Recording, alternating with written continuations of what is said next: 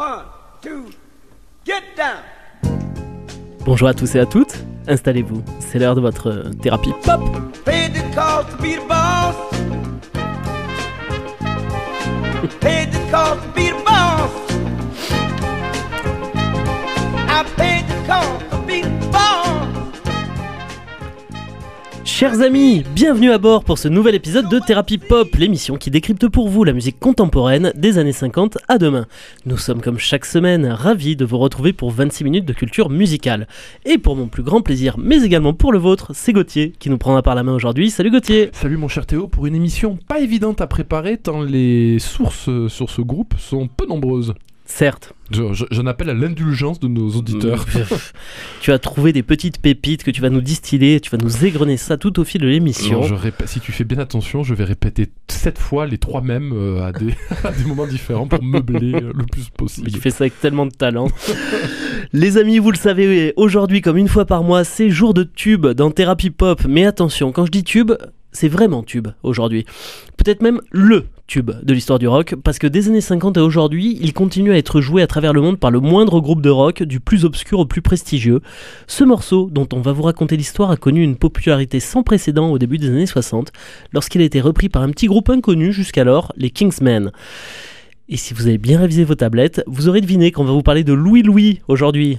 L'histoire de ce morceau s'étale sur plusieurs dizaines d'années et méritait bien qu'on lui consacre un épisode de thérapie pop. Et pour les deux du fond qui ne suivent toujours pas, bah, on va vous rafraîchir la mémoire de ce pas. On s'écoute le tube des Kingsmen, Louis Louis.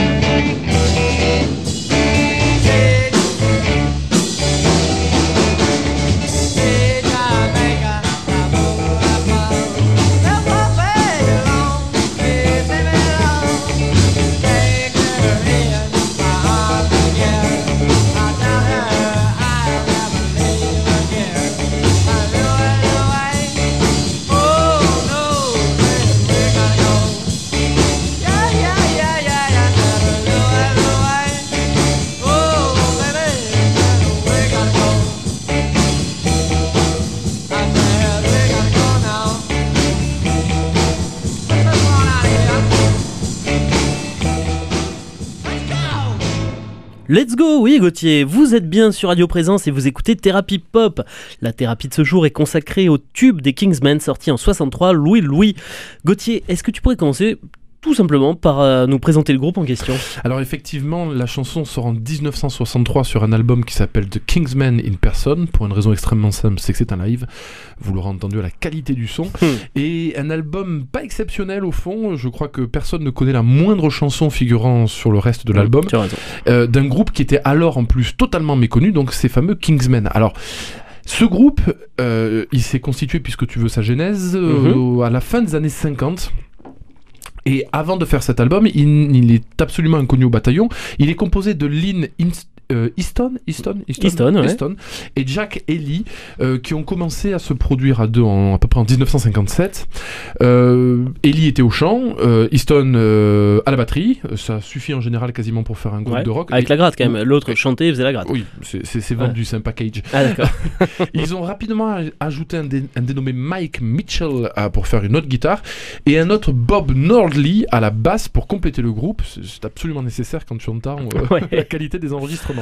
Et donc à, à peu près officiellement, le groupe voit le jour en 59. Alors leur biographie, je te dis, c'est- assez compliqué de trouver beaucoup de sources sur ce groupe euh, fiable, mais effectivement, on considère qu'il serait, il se serait créé à Portland, euh, grande scène de musique américaine, hein, Portland, on oublie souvent de les citer, en 1959. Hmm.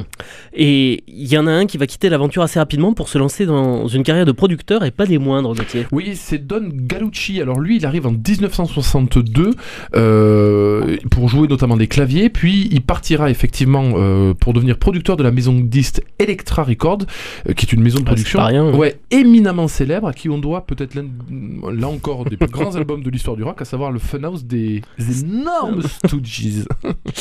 Et donc Gauthier, c'est Kingsmen à l'époque. Quelles sont leurs influences en tant que groupe de rock Bah écoute, en 59, donc t'en as quasiment pas. T'écoutes, ouais. de la musique country, t'écoutes un peu de rhythm and blues, t'écoutes Elvis qui apparaît bien évidemment. Et un autre groupe qu'on cite quasiment systématiquement dans cette émission quand on parle de très vieux groupes de rock euh, comme une influence commune, c'est bien évidemment les Ventures avec leur tube imminemment célèbre Wipeout.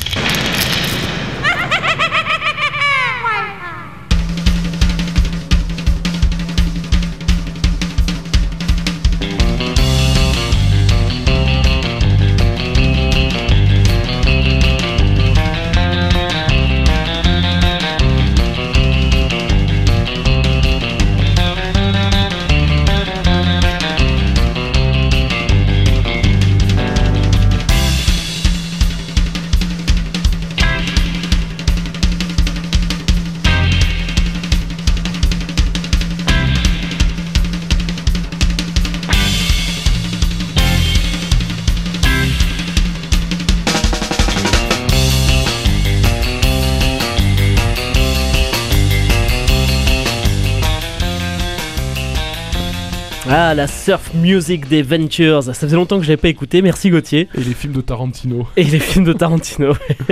Je- J'en reviens au- aux Kingsmen, euh, Gauthier. À quel moment est-ce qu'ils ont réellement débuté leur carrière Ah, Alors, bon, je- je te dis, autour des années 59, ce qu'on sait, c'est que donc le premier album de ce groupe, c'est ce qu'on entend, The Kingsman in Person. Mhm. C'est le résultat d'un enregistrement donc en live en 1963 dans une boîte qui s'appelle The Chase, qui est une boîte de nuit pour adolescents de Milwaukee dans l'Oregon, pas l'État. Ouais.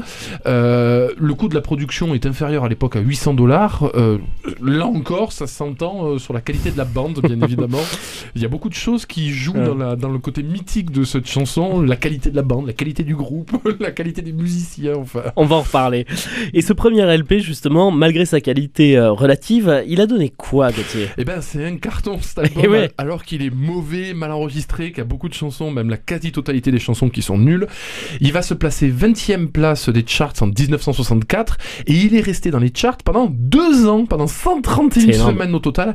Alors, les mauvaises langues diront qu'à l'époque, il n'y a pas énormément de concurrents en musique rock, ce qui est Certes. pas complètement faux. Ouais. Ça reste pourtant une performance hallucinante, surtout pour un album pas foufou, quoi. Non, Voilà. on est bien d'accord. Et même si l'album Gauthier n'est pas divin, il connaît un petit succès, euh, comme tu le disais. Il va même servir de rempart un peu à la British Invasion des années 60. Mais le rempart est friable et le groupe a du coup vécu quelques remaniements, on va dire. Ouais, il y a beaucoup de promoteurs de spectacles aux États-Unis qui s'opposent à l'arrivée des Beatles et de la Beatles mania. Ouais. Et qui donc vont essayer de programmer tout le temps les Kingsmen, qui vont se retrouver à avoir un agenda euh, de concerts absolument Colossal. dantesque, Ouais. euh, pour essayer justement d'éviter les Britanniques. Et euh, ça va tellement fonctionner que euh, des gens qui avaient quitté le groupe, et notamment nos chers Ellie et Nordby, donc je rappelle qu'ils étaient à l'origine du groupe, donc qu'ils avaient déjà quitté à l'époque, et ben ils vont revenir en se disant il y a peut-être moyen de faire un billet. Ils ne sont, sauf faire de ma part, même pas crédités sur euh, l'album The Kingsmen in Person. C'est donc un groupe qui a perdu ses deux membres fondateurs avant même la sortie de leur premier album. Ça fait rêver. Et ce groupe Gauthier, tu vas même jusqu'à dire qu'il est l'inventeur d'un style Alors, euh, et pas des moindres, oui, ce style. Alors, c'est, c'est, c'est, c'est, c'est peut-être le groupe. En tout cas, cette chanson. une analyse un peu poussée, Oui, cette chanson, en tout cas. Non, mais tu, tu parlais. mais, qui se tient? Tu parlais d'une chanson absolument mythique et de fait, on va y revenir. euh, elle a inventé quasiment un style à elle toute seule. Euh, ils ont joué euh, la veille de cet enregistrement la chanson qu'on a entendue Louis Louis. Alors j'ai trouvé l'anecdote plusieurs fois sur des sites, donc je la, je la cite. Et elle est savoureuse, tu peux la citer, Pendant 90 minutes. il, il- sachant qu'elle dure deux minutes, elle- je- donc 45 fois. Ils l'ont joué 45 fois d'affilée. Ça fait penser aux performances euh, euh, allemandes des Beatles sous, Mm. sous amphétamine, Mm. où ils jouaient aussi pendant des heures et des heures et des heures. Mais enfin, plusieurs chansons. Eux, ils ont joué la même pendant 90 minutes. Et pourquoi cette chanson? Pourquoi la répéter inlassablement? Parce qu'elle est à elle seule le symbole, la, la créatrice de ce qu'on appellera le garage rock et, et même presque à elle toute seule le style rock, euh, c'est-à-dire un son agressif, euh, amateur. euh, parce que vraiment ça l'est, on, on- y reviendra aussi. Et des accords simples, joués par des gars bon, pff, qui sont là, qui essaient de donner tout ce qu'ils ont, euh, quitte à jouer pendant 90 minutes, qui mettent leur trip avec leur talent euh, qui est parfois discutable. Euh, voilà, il y a un son qui est crade, un chant qui est parfaitement incompréhensible. Ouais. Le tout est effroyablement mal exécuté. Écoutez la chanson attentivement. Par exemple, le solo de guitare est un vrai échec. Je pense que tu fais jouer à n'importe quel guitariste à semi-professionnel même cette, Ouais. cette partition de guitare, il se met au moins dans le rythme du batteur. Là, il y a personne qui se suit. Enfin, c'est c'est très étonnant. Mais euh, ça va être euh, un, un- un manifeste rock qui sera de dire, euh, plus tard pour le garage rock, mais dès le rock maintenant, prends ta gratte, prends ton- ta batterie, prends tes potes, va dans un garage, joue mec, joue, c'est ça le rock, on s'en bat les reins de savoir comment tu joues, joue. Alors Gauthier, il va falloir que tu nous développes un petit peu plus tout ça parce que en gros, on a un groupe inconnu Oui. qui joue mal, Oui. qui est un petit peu en boucle sur un morceau, Oui. parce que le jouer pendant une heure et demie sans discontinuer, c'est quand même être en boucle, il faut le dire. Et pourtant, les gens en redemandent. Alors une question, Gauthier, pourquoi? Pour une raison très très simple, c'est que, encore une fois, on va en parler dans la deuxième partie de l'émission, mais cette chanson va rester un hymne, et non seulement un hymne générationnel, parce qu'elle sera jouée, rejouée, rejouée, re-rejouée, mais en plus, le, le- encore une fois, le, manifeste, les, les- les premières lettres d'un style musical Mm. qui apparaîtra plus tard, qui est euh, le rock animal, plus tard garage rock, mais garage rock, quand tu parles garage rock, tu parles presque années 90, quoi. Eh on, oui. on est dans les années 50. Ouais, ouais. Mais quand on parlait tout à l'heure des, des- des références de, de gars, la musique country, le rhythm and blues, Elvis Presley notamment, euh, tu entends déjà très nettement qu'ils sont partis sur toute autre chose. Les productions d'Elvis Presley étaient très propres, très belles, très très très chatoyantes, Ouais. jouées dans le rythme par des musiciens professionnels, Ouais. etc. Eux, ils sont partis sur toute autre chose. Ils vont quasiment créer le rock amateur en fait. Et il y a un morceau qui est sorti un petit peu avant quand même. La fam- Money, Et ouais, ouais, qui est peut-être l'une des autres chansons vaguement connues de leur part, mais euh, vraiment pour les auditeurs qui la connaissent, euh, écrivez-nous. je- je- soyez francs, je Ouais. pense qu'il n'y en a pas 10% qui la connaissent. eh ben mais- écoute, tous nos auditeurs vont la connaître parce qu'on va se marquer une pause et on va se l'écouter cette chanson.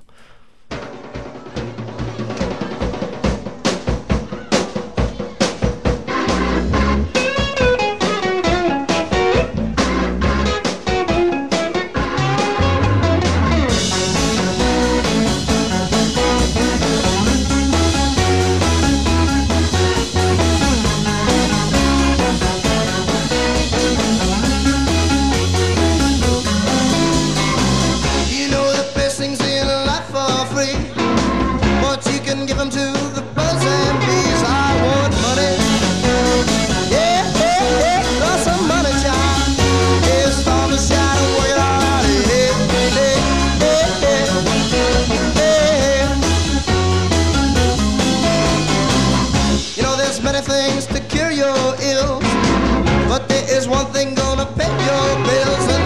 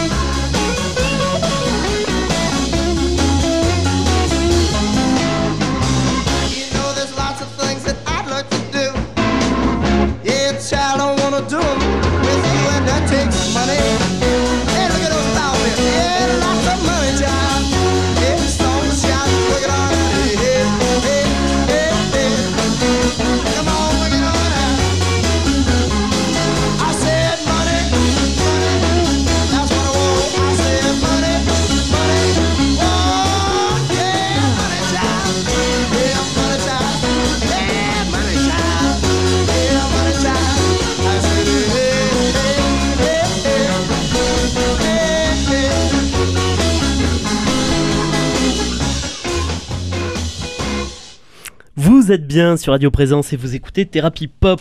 L'émission de ce jour est consacrée aux Kingsmen et à leur tube Louis Louis, tube interplanétaire intergénérationnel, propulsé au panthéon du rock donc par les Kingsmen en 63. Après avoir présenté euh, brièvement, euh, autant que faire se peut en tout cas, les Kingsmen, Gauthier, il est temps de, de parler de Louis Louis et tu vas nous apprendre que ce morceau, eh bien, il vient de loin. Il vient de très loin parce que euh, nos bougres n'ont absolument pas en plus composé cette chanson. En fait, Louis Louis est à l'époque, en fin des années 50, une chanson qui jouait par pratiquement tous les groupes de rock and roll et de rhythm and blues naissants de la côte nord-ouest, on va dire. C'est au départ euh, un morceau, alors pas complètement au départ, mais c'est à ce Mhm. moment-là, on va dire, un morceau de ce qu'on pourrait appeler le calypso, euh, une espèce de d'air un peu nostalgique, un peu marin, justement de la musique euh, qu'on Ouais. compose en regardant les, les vagues et les bateaux, et qui a été enregistrée et écrite, alors écrite là aussi avec de gros guillemets, par un chanteur de Los Angeles, un dénommé Richard Berry, en 1956. C'était un succès régional euh, en Californie, ce qui fait que tous les groupes de la Californie et approchants, et notamment de l'Oregon et de Portland, jouaient cette chanson comme une reprise. Mais avant d'en arriver à la version des, des, euh, des, euh, des- des Kingsmen, qui est beaucoup plus énervé. On avait donc celle de Richard Berry, dont je te propose un extrait. Tu vas Ah voir, oui. c'est quand même un style très différent. Les Kingsmen y ont, ont- y ont apporté une touche, on va dire, toute, per- Énergique. toute personnelle. Ouais.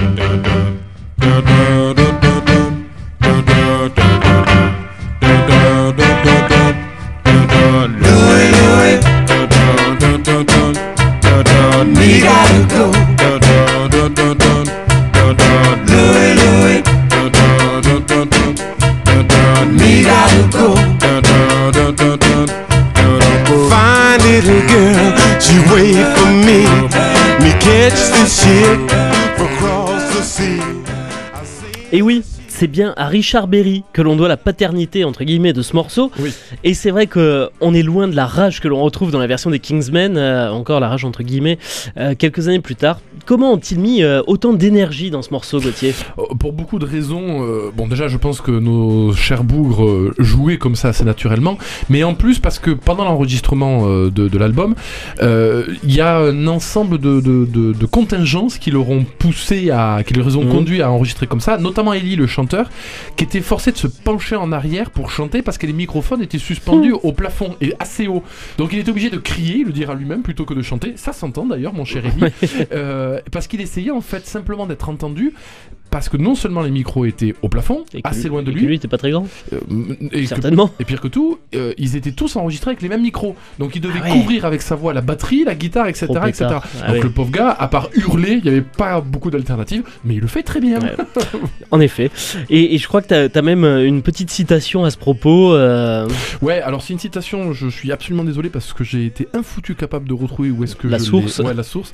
Mais j'ai lu dans mes recherches quelqu'un qui disait que Louis Louis par les Kingsmen était de l'expression la plus profonde et la plus sublime de la capacité du rock'n'roll à créer quelque chose d'absolument rien. à, Et- partir de, de- à partir de À rien. partir de rien. Ouais. Alors bon, il y a la chanson de Richard Berry, mais, Ouais. mais euh, effectivement, si tu veux, ils sont dans des conditions absolument effroyables euh, de- d'enregistrement. Mm. Je pense que personne ne, ne veut chanter sur un batteur. C'est assez compliqué de couvrir. Ouais. Euh, Il y a un guitariste que, mm, aux capacités rythmiques quelque peu douteuses, enfin voilà. Et malgré tout, ils en sortent Hmm. un son très particulier.